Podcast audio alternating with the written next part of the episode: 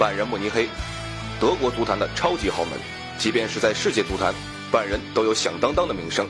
现在的拜仁进入到一个空前成功的阶段，成为全球性的足球品牌，而拜仁的发展更离不开青训，甚至拜仁的青训发展远比其他球员强。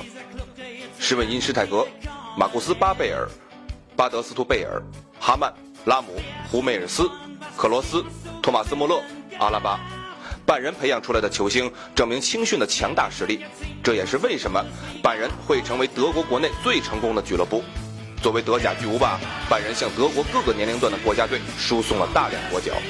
拜仁的青训哲学理念包含像卓越、完美、严抓细节、团结、多元化、创新。拜仁的口号翻译过来就是“我就是我”。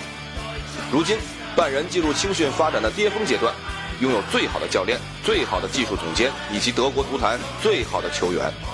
拜仁还创办足球天才节，以这种方式吸引和选拔人才。有五百多名来自全世界的球员参选，最终只有七位幸运儿能得到进入拜仁青年学院的机会。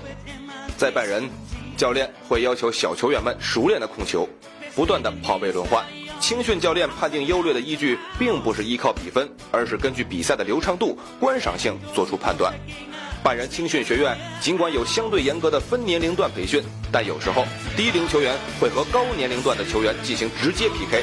通过这种方式营造具有挑战性、艰苦性的环境，在青训学院，球员们都在彼此竞争，教练也会根据球员的表现将球员进行分类培养。拜仁青训学院用这样的培养方式，让年轻球员成长为能力全面的球员，而且各方面素质全面发展。